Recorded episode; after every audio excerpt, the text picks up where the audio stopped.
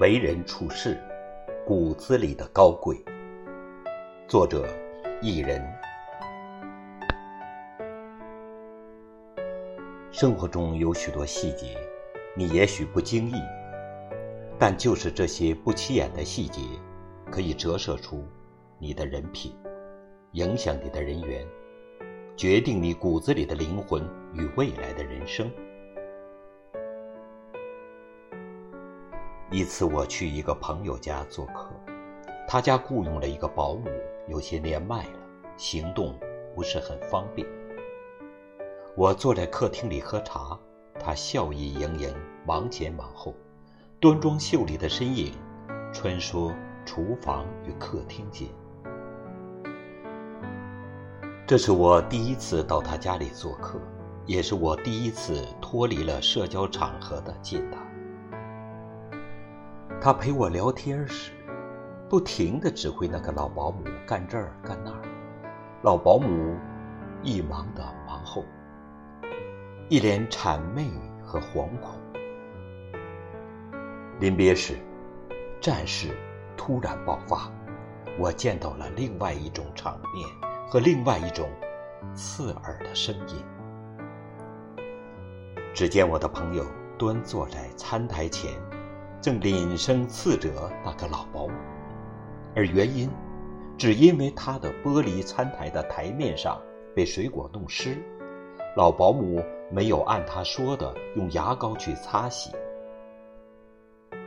我终于见到了他的另一种表情，那表情好陌生，好可怕。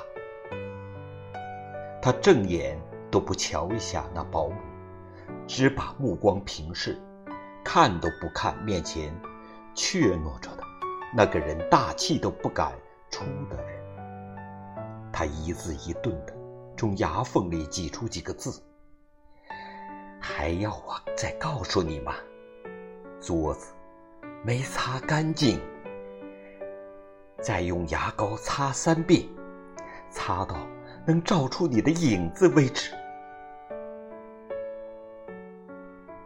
老保姆战战兢兢从卫生间拿出一桶牙膏，却不小心刮倒了水盆儿，于是水漫地面。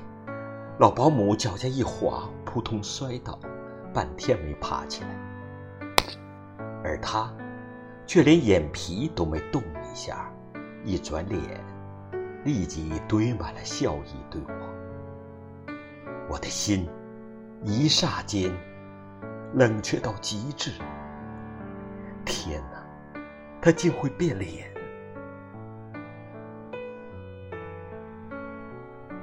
之后，我再也没见过他，也没再接过他打来的电话。我的内心里已经不拿他当做朋友了。也许到现在，他都不知道我为什么突然间的疏远了他。我无意比驳别人的人格和处事方式，但我知道人性的低下和高贵，在这样的细节上是能看得出来的。我不喜欢会变脸的人，如同我不喜欢拿撒谎当习惯的人。这种做人的质地上的瑕疵，令我无法忍受。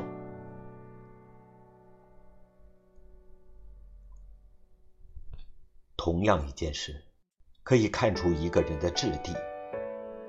那天路过国贸，是重庆路上最繁华的路段。一个乞丐跪地祈祷，是个老人，没有下肢，一寸寸的爬行。路人皆侧目，无表情。逢乞必失的我，顺手掏出一块钱，扔给了那乞丐，动作娴熟。没走几步，见对面也走过来一个女人。女人衣衫华贵，妆容精致。她从国贸刚买完东西出来，手里大包小包。走到乞丐面前时，她停下了脚步，想掏钱，却腾不出手来。乞丐善解人意地趴在地上摆了摆手，示意女人离开。可女人却突然蹲下了身体，我以为她是想近距离的训斥乞丐几句，却见他用腾不开手的手和眼神，示意乞丐自己动手去掏他的腰包。乞丐的手脏到不能再脏，黑的像刚剪完煤渣。可那个女人就那样蹲在乞丐的面前，任由那脏手去掏他贴身的腰包。乞丐掏了一张十元的钞票，女人站起身，急匆匆的离去。我怔住了。彼时。我扔钱的动作不再让我觉得很高贵，眼前的场景令我惊讶。不是施舍钱多钱少的问题，是我看见了我灵魂深处的某种傲慢、某种偏见、某种如乞丐般的卑微。我以为，我这弧度优美的一扔是我的施舍，是我的恩赐，是我强势对弱势的怜悯。而事实上，我的浅薄和狭隘是多么的不堪一击。女人那一蹲，蹲出了她的修养，蹲出她骨子里的高贵。这样的女人，可爱之外，还有可敬啊。什么是高贵？就是以平等心对待人，无论对方是达官贵人，还是穷困潦倒的乞丐。至今，仍有一件事儿令我不能释怀。我家小保姆因嫁人离开我家后，我每周找小职工来打扫房间。市面上的价格是每小时七元钱，但我都是给的十元。若是擦玻璃或者干些重活，我就会给的更多些。还经常把一些穿过的过时的。衣服、鞋子、帽子、围巾送给他们，打成一个大包，也不细看，直接送人。为了不伤害别人的尊严和面子，每次送的时候，我都小心翼翼，生怕人家误会。一次，大雪天，我的房门被敲开，门开处是我的小时工站在门外，他的脸。被风吹得通红，整个人被冻得瑟瑟发抖，手里却递给我几张零碎的钞票。原来，他在回家后发现了我旧衣服里的一些零钱，怕被误解，骑车走了三个小时，把钱送了回来。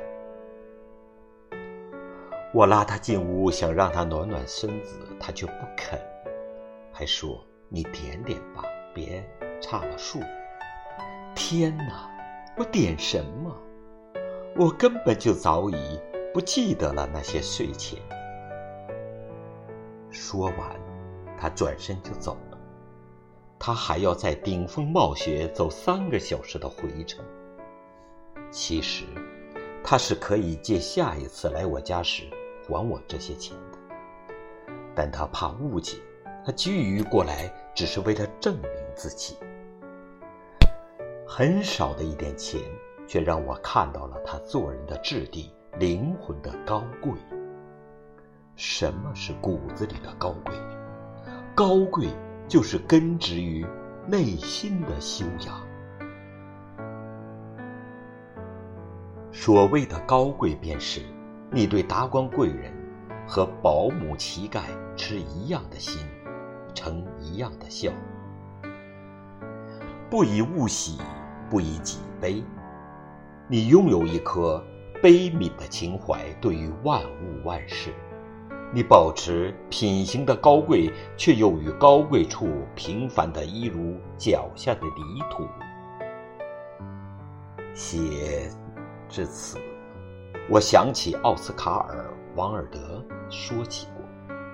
有许多品德美好的人，如渔民、牧羊人、农夫、做工的人。尽管他们对艺术一无所知，但他们才是大地的精华。在我看来，树有树的尊严，人有人的品性，鱼有鱼的逻辑。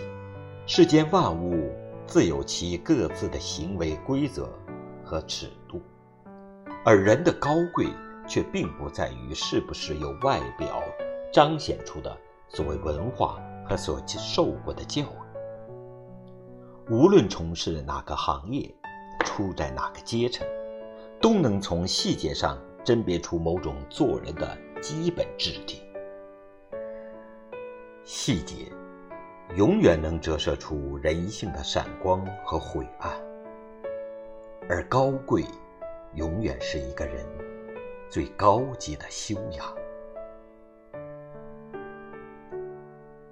亲爱的听友，主播心静，祝您晚安，再见。